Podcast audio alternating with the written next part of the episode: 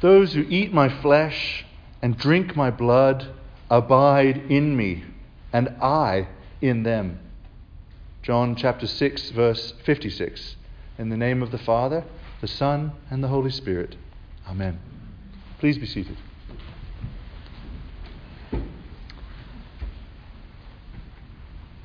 Last week we listened to our Lord teach that He Himself is the true bread from heaven. And as we heard sort of the same verse repeated this week, that he, the bread that he's come to give us is his self offering of himself on the cross. That was John chapter 6, verse 51. The bread that I will give for the life of the world is my flesh, which he gave on the cross on Calvary. And what's repeated three times in that first portion of what's called the bread of life discourse is that what he's talking about is believing in himself and believing in the kind of manner as eating, right? Of the same way in eating, we take something that's out here and we bring it into ourselves for nourishment. Our faith in Jesus Christ should be like that. That we actually reach out to him and in faith bring him and his righteousness and himself into our lives through faith. And in so doing, we receive eternal life now and forever. We learn the real, the realness and the depth of what Jesus is teaching. Um, that he was speaking far beyond sort of a, a preacher's metaphor in the response that the Jews have out at the gate, right? And this we heard in our reading this morning, verse 52. The Jews disputed among themselves, How can this man give us his flesh to eat? Now, I think they asked the wrong question with, of how. How is um, very rarely a profitable question when we're talking about the things of God, because as the prophet Isaiah said, his ways are higher than our ways. How is not going to open up a lot of boxes for us.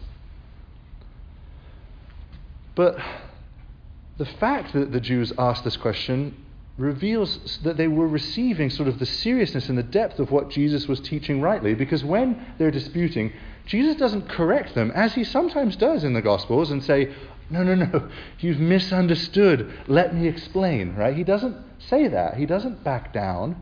What does he do in our Gospel reading today, which follows immediately after the Gospel we heard last week? He doubles down on what he's teaching.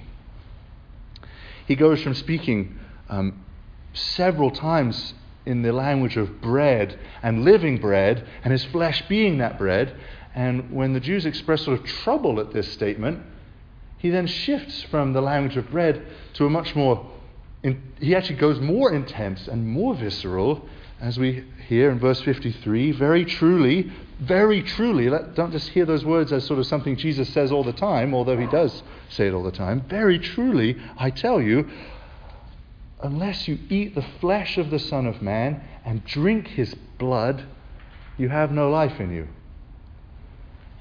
So the Jews were disputing about a metaphor, a, la- a language of bread and living bread. They were having trouble with it, but there isn't as much sort of built in trouble with this image of bread. I mean, who doesn't love a fresh loaf of bread, right? Like the teaching is still like, okay, you know, you could see them sort of hanging on even as they're kind of troubled. But then Jesus kind of goes to the very the next level, as it were, unpacking his meaning for them to be very clear. And it gets really intense, right? It's actually, for me, it's sort of graphic, even listening again to the gospel as we just heard it. How many times he says, You have to eat my flesh and drink my blood. And then he sums it up and says, You have to eat me at the end. And the word there for eat in the languages, we have it in the Gospels, it's uh, the Greek word, it's the word you use when an animal is chewing on something kind of ravenously, right? It's not just sort of like eat. Right? I mean, it's, it, it can be translated feed or even devour or gnaw. I mean, there's a sort of, like, Jesus is really I'm teaching something very intense. He's clearly going beyond the world of just metaphor, right? He's troubling his listeners even further. But it brings us to the heart of what I wish to preach on this morning. Um, I said last week that this would be sort of the second half of last week's sermon, where the gift God has given us in Christ Jesus is his self offering on the cross when he atoned for the sins of the whole world out of his mercy for us. And in the first half, actually, the first three quarters of the Bread of Life discourse, verses 32 through 51 of John chapter 6, Jesus is hammering the point home for all of us to hear for all time. We receive this by faith. We receive his mercy by faith. We believe in him. And at the very end, the last quarter of this teaching that Jesus has given after feeding the 5,000, verses 52 through 58, Jesus goes on to teach about the sacrament that he would institute on the night before he died. Right? So the night before he gives himself as the bread of the bread of the world for the life of the world, he institutes a meal with bread, right? Holy communion it is in receiving Holy Communion as Christians coming with faith, in receiving Holy Communion, that we actually get to fulfill and obey the words our Lord tells us in our gospel this morning. Right? When he says, Eat my flesh and drink my blood. At one level, in light of all he said about belief, we get to do that in the spiritual realm, in our hearts, sort of in the day to day. We get to feed on Jesus Christ but he's given us something, a, a, sacramental meal. The word sacrament is a Latin word for mysterious, a myster- mysterious meal, in which we get to do actually, in real space and time, what we can do sort of um, only in a different and more spiritual way, sort of the rest of our Christian life. You know, we, we, when we say we eat Christ Jesus in the midst of daily life, we're feeding on him by faith when we come to this table, we're actually feeding on him in a, a, a more substantial and profound way. And I think, you know, it's something which in the church today, we're united around so many things, thanks be to God. Pretty much every Christian in this country could say the Apostles' Creed and say, Amen. Like we get the fundamentals of the faith across Christian denominations. And this is a unity. I mean, it's true Christian unity. There are some things in the church today which people fight about and dispute over. And this is painful. and it's difficult. And so, what I'm about to say is something that sometimes Christians quarrel over. But as I have sought to understand the scriptures and, and studied in addition how the church has always received these verses of John chapter 6, what I put forward to you is I believe the true teaching of the church. And yes, you'll find faithful Christians who disagree. But before God, I believe this is the best way to understand these verses of John chapter 6. That when we receive the bread and the wine, the bread and the wine, it really is his body and his blood. And I believe that not because of any theory or sort of doctrines of men, but because our Lord, on the night before he died, in Mark 14, paralleled in Matthew 26 and Luke 22, took bread, and this is the words we repeat every communion, right? He took bread and he said, This is my body. And the Greek word this, it means this thing. This thing is my body. And he took a cup and he said, This is my blood. So that's why we repeat those words of Jesus in the midst of communion, because we believe, together with the historic church, that it really is his body and his blood. God the Holy Spirit clarified this profound teaching through the words of St. Paul in 1 Corinthians 10. How does this fit together? The whole picture. He says, The bread that we break is a participation in the body of Christ. And the cup of blessing that we bless is a participation in the blood of Christ. That word participation, for those of you who study some of the really meaty words of Scripture, it's koinonia. The bread that we break is a koinonia with the body of Christ.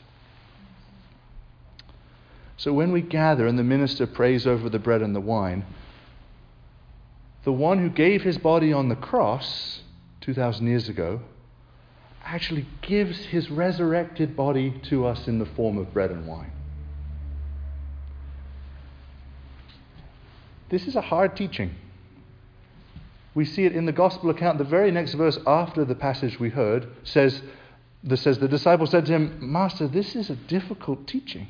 And then five verses later it says, Many disciples left him at this point.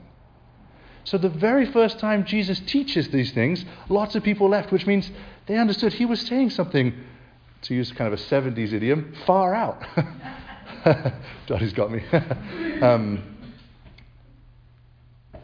it's something that, um, again, that to a natural mind is impossible to wrap your head around. But what we see in the Gospels is that the resurrected body, the resurrected body of Jesus is not bound to the confines of what can be comprehended naturally, right? He shows up in a locked room. He appears on the road to Emmaus and yet is disguised and then vanishes. He can eat fish, but then he ascends into heaven and the clouds veil him. Like his body has properties that we don't know anything about, but the first glimpses we get in the Gospels. So the church has always been called to sort of come to this claim with simple faith and say, okay, Lord, you said this is your body. I believe what you say and to sort of n- not quarrel about it, actually. We sung a beautiful hymn last week, which you sung beautifully, by the way. Um, and one of the lines of that hymn was, um, What the truth, capital T, Jesus himself, what the truth has spoken, that for truth I told. If he says it's his body, I believe. And that is the assent of faith to say, my mind can't comprehend it. I don't understand how simple bread could somehow mysteriously, spiritually be a participation in the offering of Christ Himself on the cross 2,000 years ago, you know, 10,000 miles away in Jerusalem. But I believe it. I believe that Jesus is actually giving His resurrected life, His own body and blood, through this meal to me. The question of how it works won't open a lot of answers. The question why, I think, is much more compelling to the believer. Why would Jesus institute a meal and teach on it in John chapter 6? What's this about? Again, we can't ever sort of just leap into the mind of God. I don't know the full answer why, but interpreting the sign itself, what we see is that Jesus' will and his heart to give himself for us didn't sort of end when he gave himself on the cross. That was the ultimate once and for all sacrifice for all the sins for all time, no question. But his loving heart to give himself to us continues to this day, to this very day, August 19th, 2018, in that he desires to give his own body and blood to us, his faithful people, that we would afresh receive his mercy, his own life. And, and not just sort of his gifts, but his very self. This is the verse that I began with. Those who eat my flesh and drink my blood abide in me, and I in them. He gave us communion as a mysterious, powerful way in which we actually get to have the living Lord Himself come into our lives. As He would teach in a few chapters, recorded a few chapters later in John 14, it is His desire that He could make His home within us.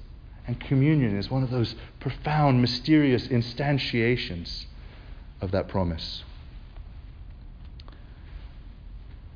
If we believe simply, if we believe with the witness of the historic church, the simple words as they sit on the page of the Bible, right? If we just take John 6, you've got to eat his flesh and drink his blood. And Mark 14, this is his body and his blood. In a simple way, we recognize that it is our Savior himself who comes to us in communion, comes into our lives again at communion. Believing this, what awe should we come to the table on Sunday mornings? Right? This is, I mean, it's so regular for us, but I heard a preacher once say, imagine you heard sort of a news report that once in your whole lifetime, say 30 years from now, God Himself was going to come and give Himself to us under the form of a simple meal. You would clear your house, you'd be waiting for that day forever. And yet, it is our privilege as Christians to experience that almost as often as we like. Every week, we get the chance to come to Holy Communion.